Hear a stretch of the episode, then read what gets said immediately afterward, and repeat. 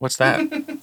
that one's pointed to me too. I just wanted No, you to it's- grape. yeah, so we don't get the. Although we can always, you know, we're on okay. three separate Okay, tracks, so you can won't- crunch. I don't know why I brought like really worry. loud.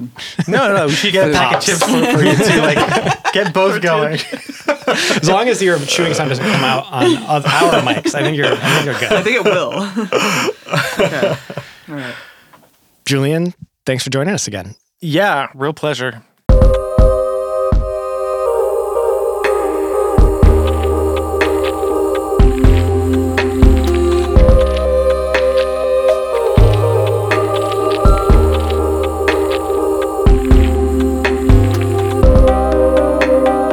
Welcome to the Empire Files podcast. This is Abby Martin. When people hear the words Cambridge Analytica, it brings to mind a narrative implanted in everyone's mind without question that a shady far right billionaire used tactics of psychological warfare and manipulation to successfully swing the election for Trump. And the hip, pink haired millennial whistleblower who helped save American democracy by exposing it. But now, years later, the truth has come out that the narrative broadcast by every single mainstream media outlet got it totally wrong. This explosive story was first revealed in a French magazine, but it was never translated into English or even reported on in the US. The only outlet to cover the story was our friends at the QAnon Anonymous podcast, who partnered with the journalist who broke the story. We were blown away by the episode, both for its revelations about Cambridge Analytica but also what the story tells us about US politics and media. Joining us again in the studio is Julian Feeld, producer and co host of QAnon Anonymous. Can't wait to talk about something no one cares about that was already kind of boring in the first place. That is uh, some of the best stories. Are Yeah. the things no one cares about, and Yeah. no one will care about when you do it. Yeah, It's a, a lot of projects going into it, knowing that yeah. many people will not care. I'm not giving up on it. I'm I've been I have been like kind of contacting different people. I I trust that the story has its own value and legs, you know. But it's just it's just one of those things that I think everybody just was like that's pretty much settled business and or it seemed nerdy and boring. Like the words Cambridge Analytica is like designed to put an American person to sleep. It Right. just sounds like oh uh, Cambridge. uh, some sort of Even British the first name, yeah. British nerds of some sort who care. right. So you mean you haven't been booked up with interviews about the big story that you guys broke? Uh, yeah, no, I do actually. I have to. I have to go. Uh, NPR hit me up. Um, yeah, not exactly, but you well, know. you guys did kind of break a big story, and it is like a, a very important original reporting. But before we go into the actual story, the hoax, the real story, the personalities, just talk about what happened. Like, how did this investigation happen? Who was involved? Who you talked to? All of that. Yeah. So the reporter who's responsible for the the work here, basically, all of the work that this came out of, is uh, a French reporter called Anthony Mansuy, and he writes for Society magazine. Which is um, uh, they they touch on politics, they touch on more general culture stuff, but they're a print only magazine. So this has just never really been out there in in the digital sphere, nor has it ever been translated from French. Right. Additionally, more reporting has happened since like that original investigation, and that was in 2020 when he essentially set out to do about 40 different uh, exclusive interviews, including with Steve Bannon, with Christopher Wylie, the the whistleblower behind uh, the Cambridge Analytica scandal, um, people who were on a variety of campaigns, from Ted Cruz's to Trump's to um, Obama's, you know, who who who were really kind of the pioneers of of micro targeting, and uh, he gathered these interviews, and he also gathered a lot of primary documents, so email exchanges. Um, you know, when it comes to Christopher Wylie, a lot of the documents he was preparing to uh, uh, for his own company, uh, job applications, letters he sent soliciting work from campaigns, and along the way, what it became apparent to Anthony was that this was on some level a conspiracy theory, that this was not the story that it actually appeared to be. And that was pretty relevant because everybody in the media ran with it. I mean, we heard stories about Steve Bannon's Death Star and all this stuff. Um, and, uh, you know, like this magic sauce that they used essentially to like convince your your uncle to vote for Donald Trump and uh, swing the election unnaturally, and it's it involves Russians, of course, because it was built into RussiaGate as well. And so 2020 goes by. You know, I think this is the kind of like long form well researched article that is common in good French media, Mm-hmm. but it's also like you know not um, uh, heavily distributed or syndicated or translated, and you know print only. That's like you know that's that's a whole other gambit. Meaning not even online and or No, online and print. not even oh, online. shit! You got to buy the magazine. yeah, Oh shit! yeah. You have So- to buy the magazine. So the story that you guys covered on your show, that's it doesn't exist anywhere in English. It's, it, exists not in, it exist exists in a magazine No. in France in French. Exactly, by Anthony Mansuy. And Anthony Mansuy, when we met in Paris, I think it was 2021, um, we were meeting about QAnon because he was writing a very good book that has since come out called Les Dissidents, uh, also not translated, but a very good book on conspiracy theories around COVID. And, you know, he did a lot of like, um, additional reporting on like the negative 48 cult big aspects and subcultures of qanon where he would go and really like spend t- like a bunch of time with these people um, so he was working on that book and he had been listening to the podcasts and he saw that i posted about being in like in paris he's like oh we should meet up and so we instantly got along because we were both smoking tons of cigarettes and you know and uh, That's really what it's like in Paris, huh? yeah, It's like we were not- smoking tons of c- cigarettes on a terrace, literally, and we were like, "Hell yeah, like we should go for beers and stuff." And so he was showing me kind of his his neighborhood that I um, didn't like fully know like the political roots of that like great part of Paris, like around the 19th and 20th arrondissement. But there's like a lot of really interesting, you know, lefty and anarchist like history there. Uh, so we were having beers, and he was like. Uh, he told me about this novel that he had been hired to write based on this article that he ended up not writing basically. Like he never he never wrote that book and instead it became Les Dissidents which was like on a totally different topic.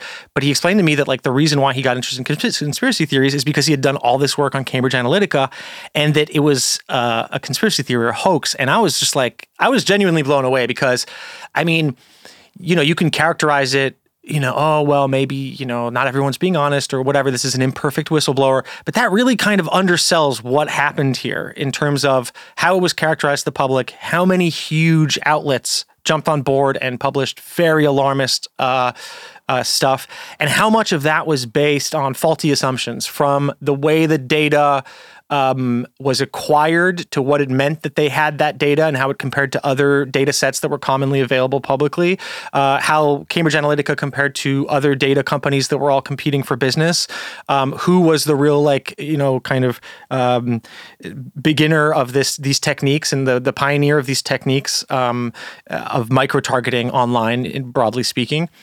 And you know what what kind of like became apparent as I sat with Anthony in his apartment started listening to these recordings, listening to Steve Bannon being interviewed for hours in Italy about it, uh, listening to him speaking for hours to Christopher Wylie, uh, sometimes recordings that were made uh, by a person in a meeting because they knew that what was being said was so crazy that they had to record it. And we like got those recordings, you know, between, you know, like an engineer that that was working with Christopher Wylie. Um, in and around the Cambridge Analytica period where, and when he became a whistleblower.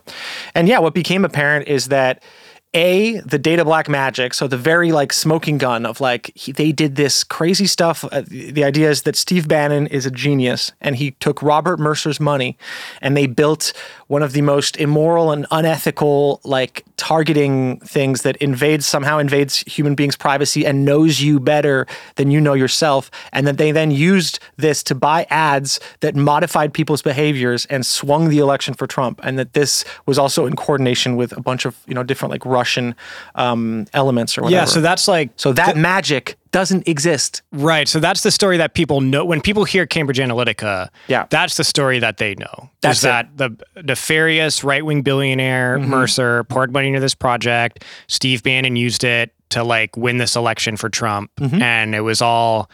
That's why Trump won. One Yeah. of the big reasons Trump won is because so many people were, and and we'll get to this uh, the this title, but mind fucked by Yes. Steve Bannon, and that's, That's- the title of the book by the book. whistleblower, which we'll talk about. Is that Bannon had this mind fuck machine that.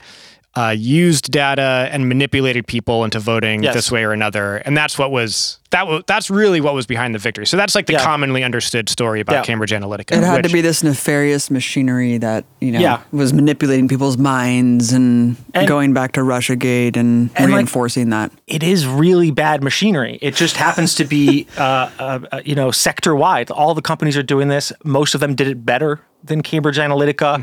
Um, so if you you really have to break it down basically. There's the first level, which is the scraping of the data, which is actually where the biggest scandal, in my opinion, lies. Uh, and that's the fact that Facebook did not have like privacy policies in place uh, and privacy settings in place that would prevent people from just dragging a bunch of people's personal data straight off the platform. They call it scraping.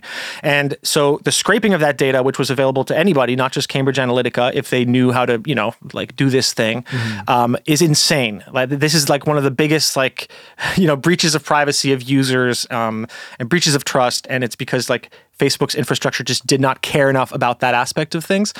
But the data itself um, that was scraped was the reason why we thought it was so important was because it was everybody's like their likes, right? The, the center of this is Facebook likes. Right. So the idea that you can learn a lot about somebody through seeing what their likes are on Facebook. Yeah, and what was one of the claims um, that was made is like based on a hundred Facebook likes, you could it had up to 5000 data points i remember that being right. like a you could predict some what statistic. someone like someone's behavior better than like their spouse their spouse like yeah that. there was a claim i think it was maybe 300 but there's a, a, scale of like coworker and then you know loved one and stuff and they were claiming that that if you just get a certain amount of likes um, you're you're going to know someone better than like the people around them in their life you know and you can predict better, you can predict their behavior right. and thus predict how they would vote or how they would react to a piece of content that is designed to change how they vote. Yes, and therefore those are the people that should be shown ads. That's how they can justify yeah, getting paid exactly. a ton of money for political yeah. targeting.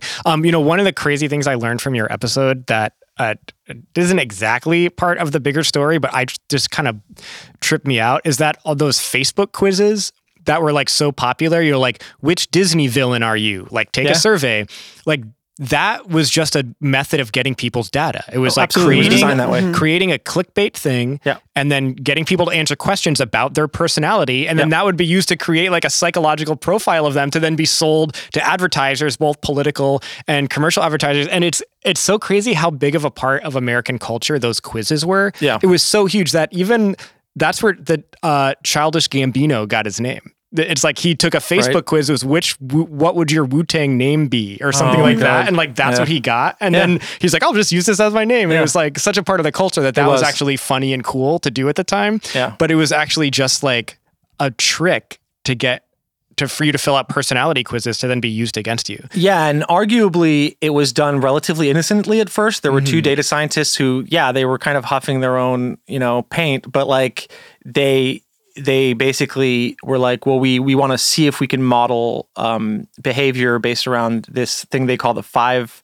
uh, factor model, which is when you look at it, uh, it's pretty subjective. You know, it's like conscientiousness is one of them. You know, it's like these very uh, ill-defined terms, and it's heavily disputed. Yeah, like neuroticism is one of the five things that mm-hmm. is like a develops your personality profile. This is super disputed, and it seems honestly like an arbitrary uh, set of things like Brig Myers. Right. You know, there's various different models like this that data scientists use. So these data scientists were pulling stuff down. They were trying to categorize people in these five in these five categories, and that was supposedly you know this secret sauce. But the likes uh, the data that was scraped were, were, outdated.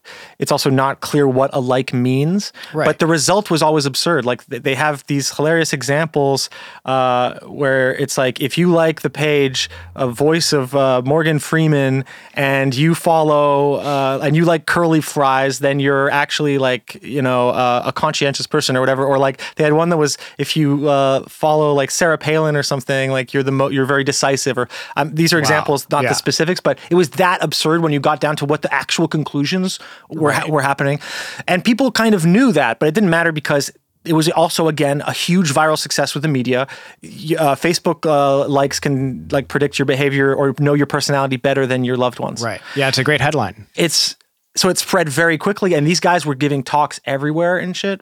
And then this guy Christopher Wylie fell in love with that, and he loved the data that that soon, of course, became privatized, and people were starting to kind of pay for the service um, of, of of accessing this. And so, yeah, he he was the one who ended up being the whistleblower. He was the one who ended up being hired uh, at Cambridge Analytica. He was a young man in his mid twenties, you know, very ambitious.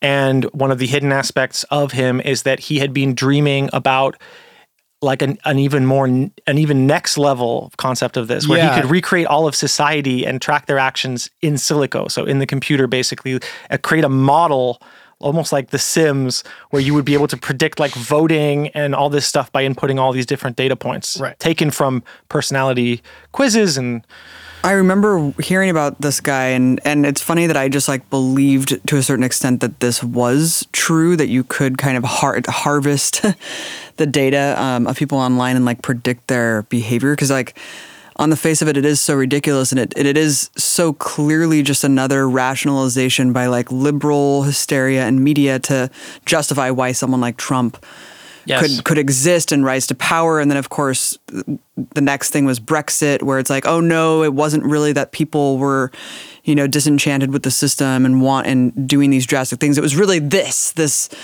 this Cambridge Analytica thing with behind th- these shadowy forces from Yeah. right wing billionaires, and it's like it's just so absurd when you really look at what the granular level of like the data mining really was. Yeah, and let's be clear, data mining is has is not at all exclusive to Facebook. The publicly available data points that all of the biggest data firms that work with every single campaign on both sides has better and more precise and up-to-date data than was available through these Facebook quizzes and through these likes, through the supposed elaborate, amazing next level like uh, d- data machine that Steve Bannon had built. So we're literally just talking about targeting people on Facebook, which is available through Facebook. You can pick your demographic, you can pick what likes they have, and you can target them directly. You know, the idea here was that this had created a super system that could actually change people's behavior, Right. not just study them, Right. but know what they would do next and know how they would react to something, and that that somehow changed a dramatic amount of people's minds about voting for Trump. That it wasn't a vote based on uh, anything else than that. But when you look at it, the Trump campaign was not better at micro targeting than Obama. In fact, the Trump campaign was just one of many Republican campaigns that, after losing twice in a row to Obama, started getting really interested in data science and micro targeting. And sometimes it didn't work out because, like, look at Hillary Clinton. Like, micro targeting was a central uh, part of how she planned to beat Trump, and it didn't work for her. But the uh, the hidden secret is that the the the left uh, and Obama campaigns were the actual um, best data scientists and micro targeters out there, and that yes, it makes a certain amount of difference. But these are available to everybody through all these big companies that are more secretive and much larger than Cambridge Analytica, which was a shitty little upstart based on a series of insanely tawdry stories about like fixing elections on small islands, you know, like in tax havens. So they were horrible. But then one day they were like, we want to make a bunch of money in America. Well, how do I get some consulting money in America? Well, we'll put together a data firm um, that's going to be a sub firm from uh, SCL, which was the main parent company. We'll call it Cambridge Analytica. We'll have Mercer money. We'll put Bannon in charge of it. We're going to be going. We, we're going to hire Christopher Wylie. We're going to go out and pitch campaigns. And they pitched everybody. I mean, they pitched the Trudeau government. Uh, they, you know, they pitched Hillary, or supposedly he claims. But what really was happening is that he was pi- also pitching Dominic Cummings and Trump, and not just as Cambridge Analytica as his other company that he left Cambridge Analytica to found that would be in direct competition with it and use some of the exact same data, which he was later basically caught by this what I can only describe as an aristocratic buffoon and blowhard who's at the head of of the of the company uh, Cambridge Analytica uh, called Christopher Nix. Yeah, yeah, and so we'll- we're gonna. There's a couple pieces of the story here that I think are important. Like, of course, Christopher Wylie. We need to get into him in Yes. a second. Um, the the I think the entire political consulting industry is very interesting. Mm-hmm. Like, so this this story kind of exposes that and how weird that is in America. But just because we've already been talking about it, like.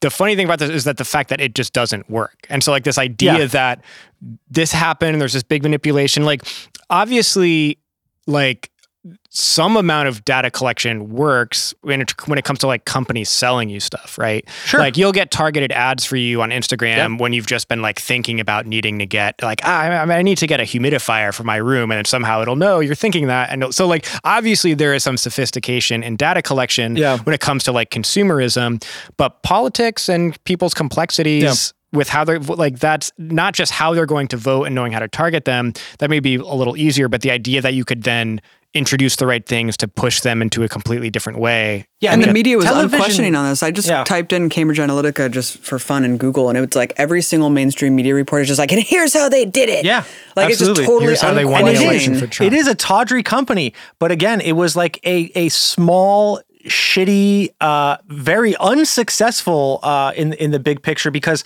if you look at what they did with the Cruz campaign, which was the whole sell like for the company being good. The Cruz campaign itself, people inside it, and even people inside Cambridge Analytica knew that it wasn't making a difference. Yeah. So From in the your, beginning, they worked. Cruz lost points. Yeah, you have uh, you have interviews with people who worked at the Cruz campaign, Trump campaign, and they're basically saying this shit did not work. It didn't And- make a difference. And in fact, you, some some were even suspecting that they had been like scammed. Yeah. They're like, oh, these these guys just scam, scammed us. They scammed by giving them the very pitch that would become the core of the scandal, which was that this was new and unique and, and it, it could model people's behaviors and predict it even better than the normal data science that everybody was using, anyways. And that was not true. It was basically like uh, there, there's a quote from someone inside the Cruz campaign that said, we, we did this stuff, but it didn't work better than our random guesses. Like a, Yeah. a, a person who kind of understands how segments of populations work and just tries to target it themselves. It didn't work better than that. Right. So it didn't work. It- And you're just randomly picking, like, I was just going to randomly throw out ads for Ted Cruz and I'm going to pay this guy $10 million to choose who we're going to show these ads to. It was like the same result, basically. Yeah, not not random because everybody is doing a certain amount of micro targeting, right. So like everybody is still picking like an age bracket or whatever, Right. or like they'll be like, well, if they like the Tucker Carlson show, I think they'll listen to a Republican message and and and or whatever. Or hey, what about this show that's not quite like Tucker Carlson, but we think some people would be able to pe- be peeled away. So it depends. Whatever your fantasy, which was for Hillary was like, oh, the soccer suburban soccer moms. For the Republicans, it was something else. Everybody makes these ideas in their Gun head. guys, like Yeah. shit like Which that. was like really the foundation of RussiaGate too, was the targeted Facebook ads that Russia was funding, Yeah. and uh, you know it, it's so ridiculous when you look at actually what those ads were. the swole Yeah. Bernie Sanders. Swole Bernie Sanders. No, no, no. stuff And like they, that. the calculus that has been done since then about if this worked to the maximum of its ability was so infinitesimal. Like it was, and people have to understand, you have to try to distinguish this from just a TV ad, right? Because a TV ad is already a targeted thing. You know the demographic for the show you're going to be mm-hmm. running it on, and you know like the date or whatever, and you run it and you get a certain segment of the population, which is kind of like how Facebook targeting, quote unquote, works. It's just that the claim here was, well, we can target them down to the household which you can do with the data that the, the big companies already have, even mm-hmm. better. I mean, these people have a lot of data points on anybody they want that is publicly available and that these companies have stored and, and are updating better than the Facebook likes model because this was like a dump of data from this guy called Kogan that fueled the Cambridge work and that then Christopher Wylie basically, you know, is accused of kind of taking parts of that data to try to start his own company. But he had had a dream of doing this and they had hired him because he was going to be the that guy to put in place the secret sauce. He worked there for 6 months and then stopped. They were not they were not uh, uh, um, uh, his side company that then he tried to compete with were not successful in like courting clients properly. He had like a small preliminary contract with the Trudeau government, but he went on to pitch Trump and Dominic Cummings after supposedly resigning in disgust over like the ethical uh, meaning of what he was doing at Cambridge Analytica. Oh, that's after that stuff. Okay, so let's get into Christopher Riley real quick because for those who don't, if the name doesn't bring his image to mind when we describe him, you will obviously remember him. He was like the guy with like pink hair, Yeah. a nose ring. He dressed really cool. Like I remember in like the CNN interview he did, he was wearing a shirt by like Pleasures, like the cool like designer streetwear company. It was like he had Yeah, this yeah. whole aesthetic. Like his book, he he eventually wrote a book called Mind Fuck Cambridge Analytica and the Plot to Break America, which you like tear apart in your episode. Like go through it and point out all the lies in it, which we'll get to. But I just think it's funny in the about the author section how he is described either by himself or by the publisher. Uh, I don't know who does that, who writes the about the author, but it says, uh, quote, Wylie has been called the millennials' first great whistleblower and a pink-haired, nose-ringed oracle sent from the future. Um, and there's Wow. the blurb on the front of the book is, Abby, do you want to read the blurb Wait, that's on the front? It's, is uh, it look the- for the, it's in bold, the mind fuck. quote clever, funny, bitchy, profound. wow. Yeah, so like obviously he had this brand and it was like the the gay vegan hacker, liberal uh, hacker gay Canadian. Yeah, it It was was like such a feel good narrative. Yeah. Meanwhile, the guy is like, he's doing this and he knows that on the side and after Cambridge, he was pitching like the guy behind Brexit and Donald Trump. Yeah, so Yeah, this he's like is a right wing operative, right? Yeah, I mean, that's he was he, started. was he wanted to just do it for anybody. Right. But the thing is, it's a bit more saturated on the left because they know how to do it because they pioneered it with Obama. So he saw that the right wing was the place where you could make some money and get some wins and give them the data services for the first time. yeah, so this guy is like he's the savior. He's the guy who comes and blows the whistle, exposes Bannon's project, da da da da. But before the before he becomes this so-called whistleblower, so like uh, the part we just talked about of, of the story is that like it's it's a hoax that Cambridge Analytica swung the election for Trump. That's you know sensational enough, I think. But the idea that this big whistleblower, the hero of the story himself, is like this is like the big story is that this guy is just like a fraud. So like before he becomes like the whistleblower that he, you know, brands himself as, like what is that background before? So he starts off wanting to do this kind of work. So like it's not just like he got he's some data expert that gets brought on in this Cambridge Analytica project. His entire career yeah. prior to this is well, you said try to create the Sims, but for America. Like you could Yeah. just create a Sims, but it's everyone's actual profiled person lives in the Sims Yeah. with all the data that's been collected on them. So he's he's had a dream to be this guy. He wanted to time. apply the five uh, the, the the five factor uh, method of, of you know like disputed psychology to politics, and what he was doing was just importing it over from the commercial side, and he thought that that would allow him to put in enough points through like the collection of this data through like these companies like Facebook and, and other ways to to scrape data, and that that would create an actual model that would replicate the world well enough to truly determine and or potentially change this. And he was extremely enamored with this idea. We have exchanges with one of his friends close friends who he's just trading you know text messages with being like evil is sexy you know like Evil pays better. he said i'm i'm trying to create the nsa's wet dream you know i mean Wow. these are his words so he he was always seduced by that side of things and he was always willing to work for right-wing candidates if like that was the opportunity at hand and he pitched them and told them he thought he saw opportunities on the right for this kind of work to help with brexit and to help get Donald Trump elected. And he did that outside of Cambridge Analytica with a company called Eunoia that he had formed with several people. And we have direct testimony from the people who worked with him. We have direct testimony from the campaign, uh, the campaign people that he pitched. Uh, Ken Strasma, who worked as a, a micro-targeter for Obama, spoke to us uh, about Wylie and what he was doing. But you know, I mean, it's not even that hard because you can see Wylie speaking in public at a bunch of different um, conferences and stuff like that, and like he's very like adamant about this stuff. I mean, he has this whole story that like because you know now he works as like uh by the way you know has a successful career as as the kind of like data director for h&m so Oh, wow. the, the man hasn't exactly sacrificed everything to become a whistleblower right. he got rehired into the private market and promises the same kind of things but within that market right which is more acceptable less dramatic but he's still like making these speeches where you know we included a bit of this at the end of our two-parter where he's like talking about his meeting with steve bannon which may have never even happened like mm-hmm. him just meeting personally with Steve Bannon but like they're going over third wave feminism and he like he literally says he's like oh sister you know your third wave or whatever. He's just he wants Bannon to be a genius because mm-hmm. then Bannon would be a genius for hiring him because he's also Right. a genius and his technique works and that's why it created this mind fuck like you know he's he literally describes himself as Icarus in his book. Wow. wow. it's very self-mythologizing and it's just false from from the techniques functioning the way that he fantasized and or knew they did which i think you know at some point when you're doing very different work than what you pitched you start to know that your Yeah. your story is just a story that you're pitching with that you're helping Nick's picks pitch with that you're pitching on the side with and you know he he started to believe and or wants to represent uh, that his idea works it doesn't and second of all that then this idea uh, that, that he became you know morally outraged by what they were doing because they had succeeded in using this idea that doesn't Right. work and thus he was in, in a deadly state of that he remorse promised. Oh, He's like, I can do gave this for you. Trump. I guess I gave you Donald Trump. Like, whoops, I'm just that I smart. I, I guess. well, yeah, one of the DMs that you shared that is in the episode is like he's telling his friend like he believes that he has this secret sauce. He believes that Mm-hmm. his system will work. And like he says to his friend, like, maybe one day we can use this for good. Like, but Yeah. for now, evil is what Is what makes the money. Yeah. So like, you know, he's worked for supposedly worked for Obama, for liberals in Canada, but uh, but he, then he, he never actually worked for Obama. He was just kind of courting Right, them. okay. He did work for a tiny bit with Trudeau, and then got like shifted uh, uh, after the preliminary. They just decided not to go Right. with them. So his side project actually wasn't working.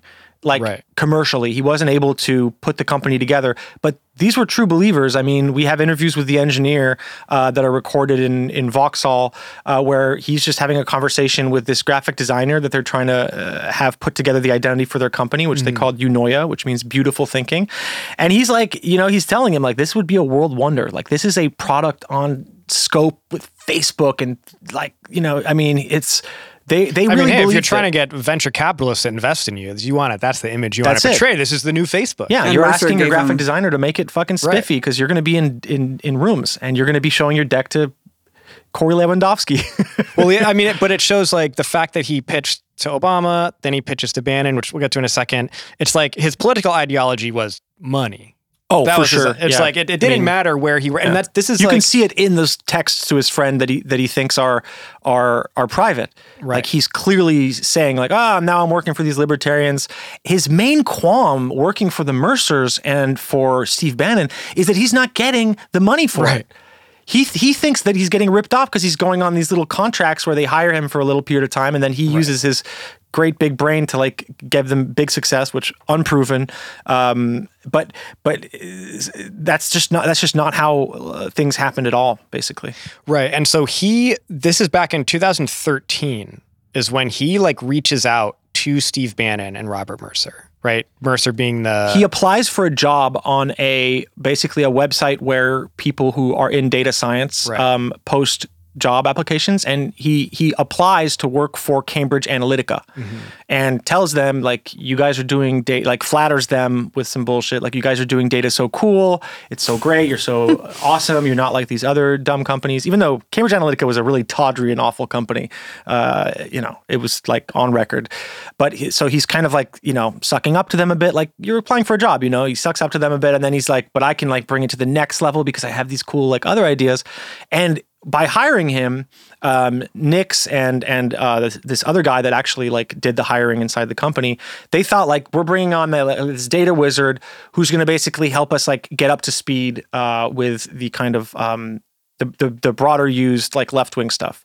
What he was promising them was something more, but that's because in every deck that Cambridge Analytica and Wylie and anybody in this industry will write, they'll pretend to have secret sauce. That's how you get clients. And Right. I have firsthand experience of that. I've worked, uh, I used to work in marketing and I, I, I've seen these data people in rooms with their clients, how they talk to them about their services. I've seen them use the Breyer, like the, the Meyer Briggs model, which is just as disputed as the five factor.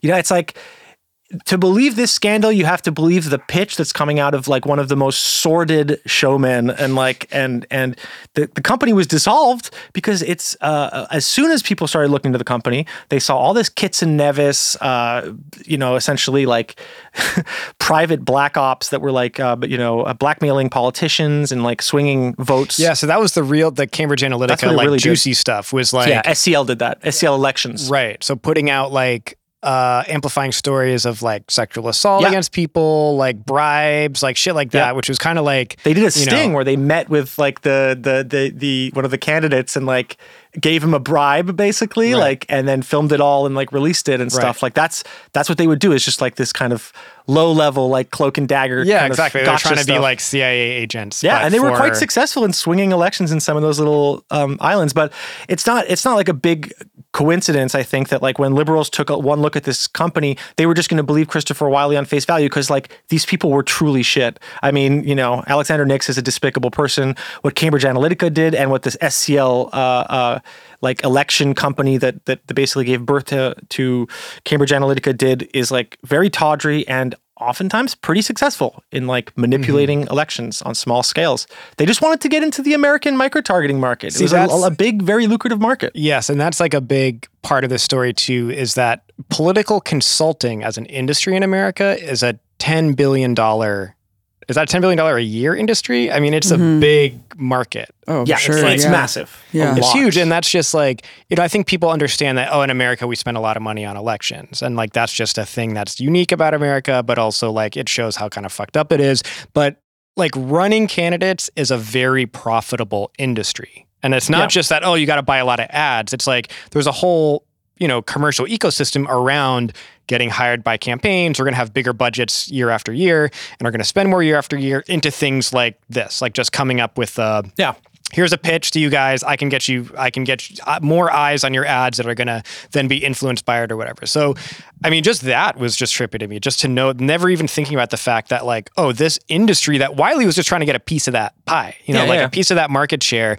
But the fact that it is that big of an industry, lots of people like him, you know, who are more or less effective than than he was. It's just the fact that it's just like a money making operation to just run candidates at all is very American politics to me. Yeah, absolutely. I mean, it speaks to just the insane consulting uh, share of money poured into politics. How much of that goes into these kind of placeholder consulting jobs, and that's kind of the secret of the Trump campaign is that the data science, the real move that Cambridge Analytica did to help uh, the Trump campaign was hire two decent data scientists Mm-hmm. who did a good job basically buying ads. They would just go on Facebook and they would configure the little stuff that anybody could do. Yeah, no, literally tools Facebook available to, to Yeah, you and that's I today. If like, who no should we show the account. Empire Files ad to? Like That's uh, it. people who like uh, Noam Chomsky and whatever. Yeah. It's like very easy to do. That's it. And so they were just good at doing that.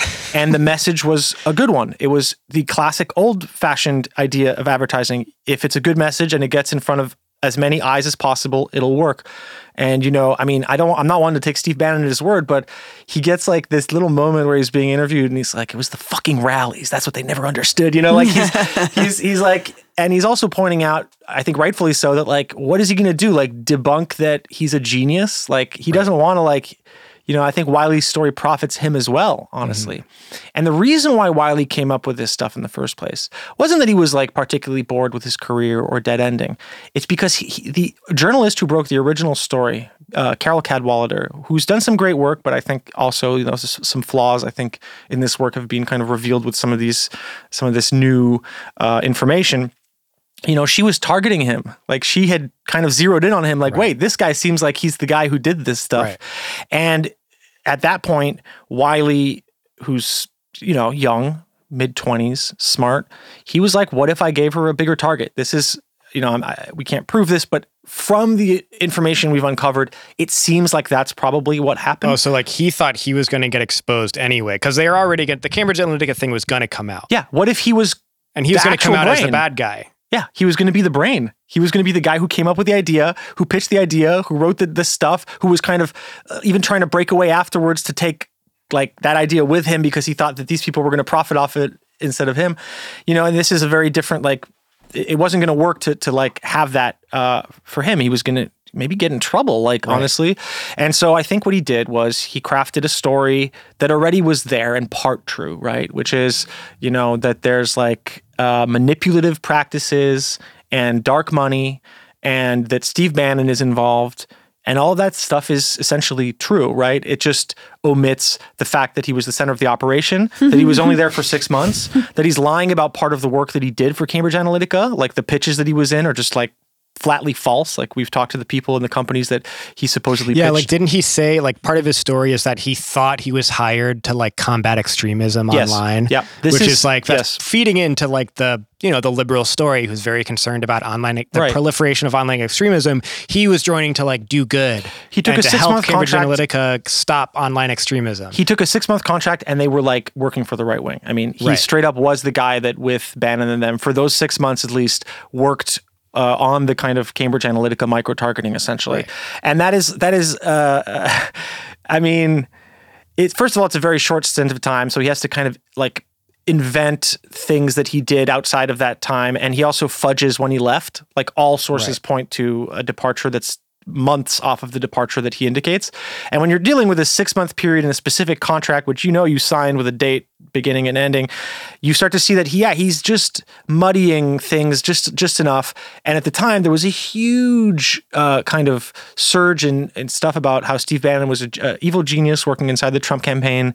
And that Trump had manipulated like your, you know, your aunt and uncle like into voting for him, and that Russians had were involved, and so the story became the most um, salient possible version of itself in in the way that he told Carole Cadwalladr, and she was able to become very famous, get all of her, uh, you know, her article like spread everywhere. I mean, this this hit every major news outlet, which I think is also probably why like you haven't heard more about this on these major outlets because unfortunately, it would involve them going, "Yeah, we we fucked up. Like we got caught with our pants down." Not because we did anything like evil, but it's just um, it was- Accountability, yeah, I mean, yeah. it's it- it, was for so it was just easy for that story to go down at that time. Yeah, like people right. were hungry for those types of Yeah, stories. yeah, yeah. It was believable. I mean, I I remember, yeah, like being surprised when Anthony first brought me this story. Not not necessarily because you know there was like uh, they had exaggerated the Russian connections or all of these kinds of things, but more just like. Wait, so that secret sauce like doesn't exist at all? Like there's no right, actually right, like, yeah, exactly. like evil data science? Like because I I do think data science is evil. It's just it's like evil in a more boring way, and uh, the practices are so widespread, so acceptable. It's uh, that's really worrying. Obviously, those. So there is a scandal around Facebook. There's a scandal around consulting. There's a scandal around a lot of things, and it just isn't the one we thought it is. Uh, Well, especially because it all. bragged about the 5,000 data points. And I was just like, that's why it was surprising to me because I was like, I don't even know like 10 data points about myself. And I know a lot of these people like do live on Facebook, a lot of people out of a certain demographic. And so it kind of made sense to manipulate to that like granular level to actually exploit someone so psychologically but it, but yeah i mean when you really like break it down it just is completely absurd Well, also, when you like something, you want to appear like you like it publicly. Right. It doesn't mean you necessarily like it. It means that you want to represent yourself as that. It's like saying that Yeah. you can build a psychological profile of someone by like how they decorated their MySpace to like look smart, or like Right. put a list of books that they probably haven't read like to look smart or whatever. So you have there. There's so many like problems with uh, the model itself and the effectiveness of like the kind of black magic aspect of things versus just the surveillance state gathering these public data No, you're so right. It's like what you put on a dating profile, you know? Like Right. it's yeah, not you like can't yeah, really yeah, real. Someone's It's a representation profile of yourself. not- Yeah, it's like what you want people to think you're like. It's like believing that the Instagram influencer's life is really Right, like no, that. right, It's it's literally what it is. You're a dupe, like you know, and so it's like there's faulty premises kind of li- lining a lot of levels of this story, which is why it's kind of a complicated story, uh, but it it collapses. The official narrative in almost all ways collapses at like every level, which is very surprising because I think some people say, "Wow, who cares? What are you are you trying to like uh, actually say that like uh, whatever Trump's more popular or like are you trying to like defend you know like all these bad people like Steve Bannon or whatever?" And I would say like if we if we can't re-examine why a scandal like this happened, why we were hungry for it, why people bought it, what you know what was manipulated about it and then we're going to continue to basically have like a medieval vision of like data science that is akin to uh, scrying or magic or reading tea leaves Th- this is you know we have to um it's it's a comforting belief because it means we're basically not in control that like the the, the complexity of this micro targeting system already knows what we're going to do and it can manipulate us if the, if it wants to it is essentially like a a almost like supernatural belief. And um, I think we need those to cope with certain things, like the Yeah. shock of seeing Trump take office. Oh, you're so right. What? Yeah. What's interesting is that there was no whistleblower to come out and usurp this guy's story and be like, no, this actually was not real. Like the fact that he was able to go on and sell this book and become this hero where he's still Yeah. just revered really says a lot about the lack of accountability of and like So mainstream much media, me- it's like the fact yeah. that they were already on the story and that it was going to come out, but he was going to come out as one of the villains, and he just was able to just be like, you Oh, know yeah. what? Check out my hair and my outfit, and I'm going to tell you that. So point the finger at these other guys, and I'm actually the hero of the story. and they're all just like, all right. he kind of did the equivalent of like a PR person's version of like flipping on your friends, Right. Where you're like, I'll collaborate with you guys if you like, if I don't get a sentence, you know. But he did it like in a in a way that he he arranged an aesthetic bouquet that would be irresistible for the reporters that already thought they had the story down, Right, Like that they understood the greater story and that it was really dramatic and interesting, which in many ways it was. And I don't want to take away entirely from the work of some of these big journalists that helped bring this out, but it is also important to like figure things out later, just like Russiagate or just like any insane uh, uh, uh, uh, conspiracy theory on the right, um, which I'm not saying Russiagate is a perfect equivalent to, but like it's important to re-examine things once the heat of the of like the cultural moment dies down, so we can actually understand what the fuck actually happened. Because otherwise, I mean, why are we even studying politics or history if if if like we don't like a piece of information, we're just not going to go and re-examine it. And so it feels a bit like that. Like I was at first very uh, almost opposed to like the retread of Cambridge Analytica, but the mm-hmm. more stuff I was shown, I mean, it eventually became a two part episode for us because I was like, it's important because because the story is such a monolith. It was important for us to gather as many points of proof and different people from across the spectrum that were deeply involved with it and primary documents, so that we wouldn't just end up carrying water. That we would be challenging a a big and widely spread story for a reason and on a basis that we could stand behind, right? And that's, I think, what Anthony Monsui's reporting does. Um, and I just, I do think that it should be out there more. Like th- this is at least an article, like by these big people who published the mindfuck uh, uh, flavored articles uh, back in the day. I, I, if you're covering this beat, you should be just as interested in in a revision of it, you know. And we, we we're not trying to say it's a debunk. That's why we named the episodes "Rewriting Cambridge Analytica" mm-hmm. because you know it's that's the idea is like with additional evidence, we can see the situation more directly. And that might mean taking Christopher Wylie off the pedestal. I'm not saying mm-hmm. he's like some great supervillain, but it also might mean like disabusing ourselves of, of these falsities about how data works and disabusing ourselves of the falsities of the uniqueness of the Trump campaign's right. employment of data. Yeah, because it's like a recurring thing. I mean, it's it, it was RussiaGate, and like that's like there's this whole this like inability of like in this weird time that we're in politically, which is a different time. I mean, it's it hasn't been like this in the U.S. for a long time. No. It's weird, um, and just finding trying to find ways to explain it and explain Trump and all this shit, and, and coming up with wrong ideas and then spreading them as the answer, and then millions and millions of people think that that's the answer, and then the political system itself doesn't look into actually what the answers are and all of that, and it's um, you know, like that's there's all these different elements to it. Um, not to be too obsessed with Tulsi Gabbard, but it's almost like Wylie and Gabbard have like a similar. It's like when someone, for liberals in particular, like, and Republicans have their versions of it too, but like when someone fits like a certain aesthetic and checks certain boxes mm-hmm. and they're saying something that they like at a given time, it doesn't matter their background. It doesn't matter checking their credentials, checking if they're legitimate, checking if they're just feeding a bunch of bullshit to advance their own careers or whatever. Mm-hmm. It's almost like very easy to like manipulate the political system today because yeah. you just have to brand yourself right and say the right thing and then you know there's no like deeper look and people just look at like who is this damaging to and if it's like yeah. the, their mm-hmm. team they just go well then no right. because this is th- because i think what's really sad is that we've all become info warriors we have accepted Alex Jones' paradigm about reality, which is that it's actually just a series of competing narratives and you can push yours and it's worth it if you're on the right side of history, the right team. Which I'm sorry, like we need to temper that with some fucking acceptance of of or attempt to build a common reality, not just one that like um, I guess assuages and, and kind of soothes our predispositions. Yeah. Yeah, and it's, it's like team sports. It, it's like it's an easy scapegoat because it just makes you put your head in the sand and be like, oh, you can explain away why all this happened, but it also does a grave disservice because it's taking away our political agency. Yes. And that's, I think it was a really important point that you made is that you just can right away, like, historical narratives by being like, oh, it's just out of our control. What yeah. what point is there to engage at all mm-hmm. if this is all being pre-written for us? It's extremely demobilizing, you know, mm-hmm. and and disempowering, um, because it is essentially again like a theory about a a great big shadowy force beyond our understanding that can manipulate us from like beyond the veil, which we don't need more of those stories these days. I think. I think we need more like concrete uh, evidence and and kind of uh, you know uh, uh material evaluations of of uh, you know where cause and effect lies, and because otherwise we're not going. to I mean.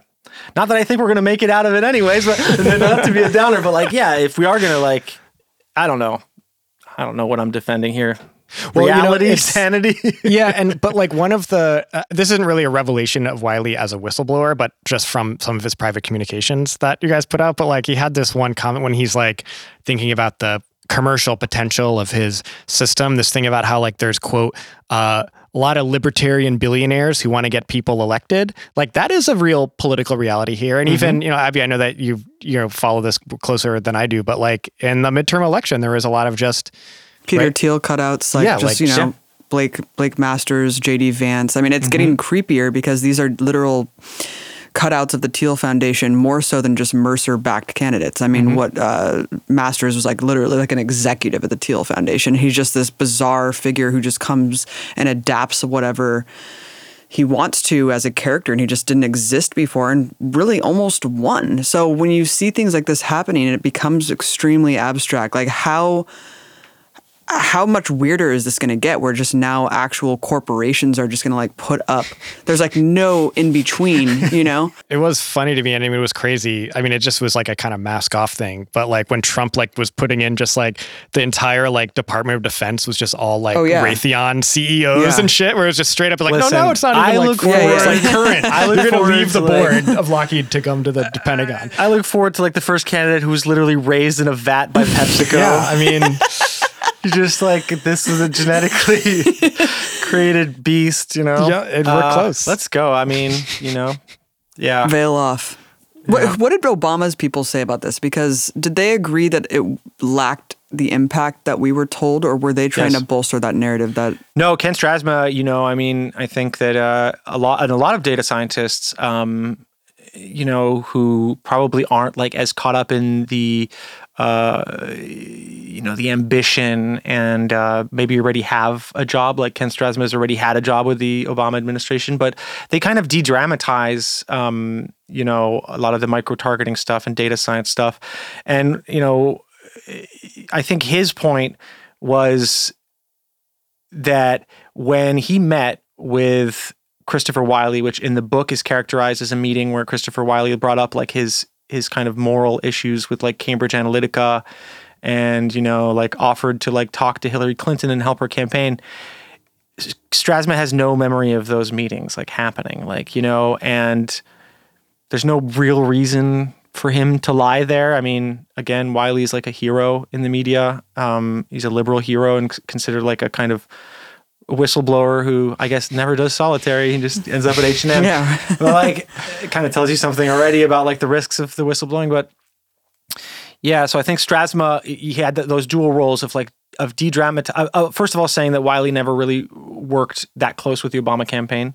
Second of all, to say that he didn't have this kind of like whistleblower's remorse and didn't have these these talks that he claims to have had with um, with him, and that also he uh, testified to the fact that when he was forming this com- uh, competition company to Cambridge Analytica, when he was supposedly in his remorse stage and said he was trying to compete directly for the same clients, he did. He confirmed that that Eunoia came with a team of five people to like meet with him and discuss the future of the company and how to put it together and how to pitch it. Um, and that those people, all those people are like big players in the Cambridge, what would eventually become the Cambridge Analytica scandal. But when you ask Wylie about it, what he directly told us was that company didn't exist. Uh, and you know, we brought up that he had several people that appeared at conferences saying, "I'm the CTO of this company, the CEO," and he's like, "Well, it's just like a company we use for contracting." And like, yes, it was registered at my friend's house, you know.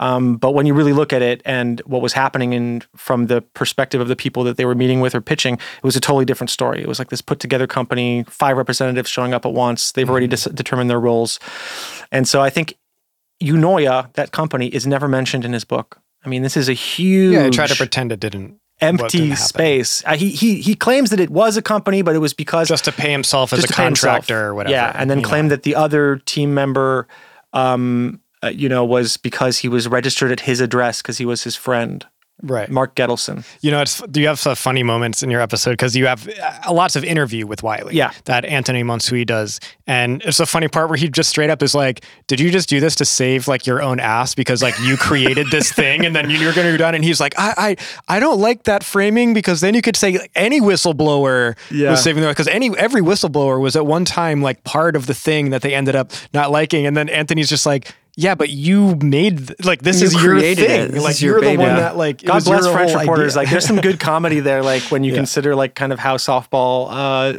you know, certain American reporters can be, because he's like, he's not scared to like kind of, I think, confront him, and it's not gotcha stuff. It's all based on very concrete research that he's done with all of these individuals.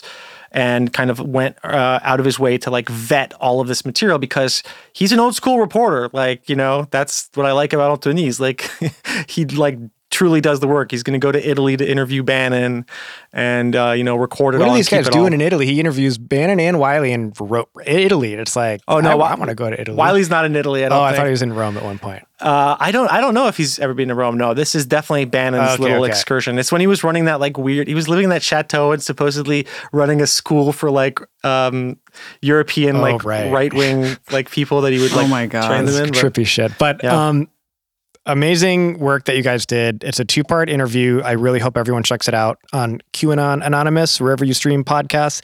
Um, I think it's just so many dimensions to it that are very interesting, and then just you really have to hear it for yourself. Just the the people on tape talking in very funny and entertaining ways, but also just really important politically in the fact that no media has picked up on the fact that this you guys have kind of released this big Yeah. bombshell that dispels what was like the biggest story in America for a long time. Yeah, Like it yeah. was the story. And even I would think like, oh yeah, isn't it crazy that like Mercer just puts all this money into elections? Like I didn't even question it. It was just considered as like as like fact. So yeah, I mean any any closing thoughts or anything else that you thought we missed or that you feel is Uh, important? as My a- closing thoughts are like you know I guess like get in touch with us. We have all these documents and these interviews that are even bigger than the two uh, the two episodes. Obviously, we had to like format it for for understandability and um, but there's just so much uh, material here, uh, and so we are like looking for. Uh, you know, journalists that are interested in covering this and potentially like get access to this and work with Anthony, you know, because it's work that at the very least should just be at least translated and uh, be available online um, because it's um it's fastidious work and it's good work and I don't know that should I think that should mean something. So yeah, get in touch. but we are working with some people who are interested. We'll see if that turns out, you know. Yeah. But hopefully this gives me even more leverage because they'll feel like there's hundreds of people hitting me up. That's right. Anyways, I got to take this Rachel Maddow co- Maddow. Yeah, of course, of course. But thanks for having me. That's really Yeah. yeah, it was really great. Thanks for coming on.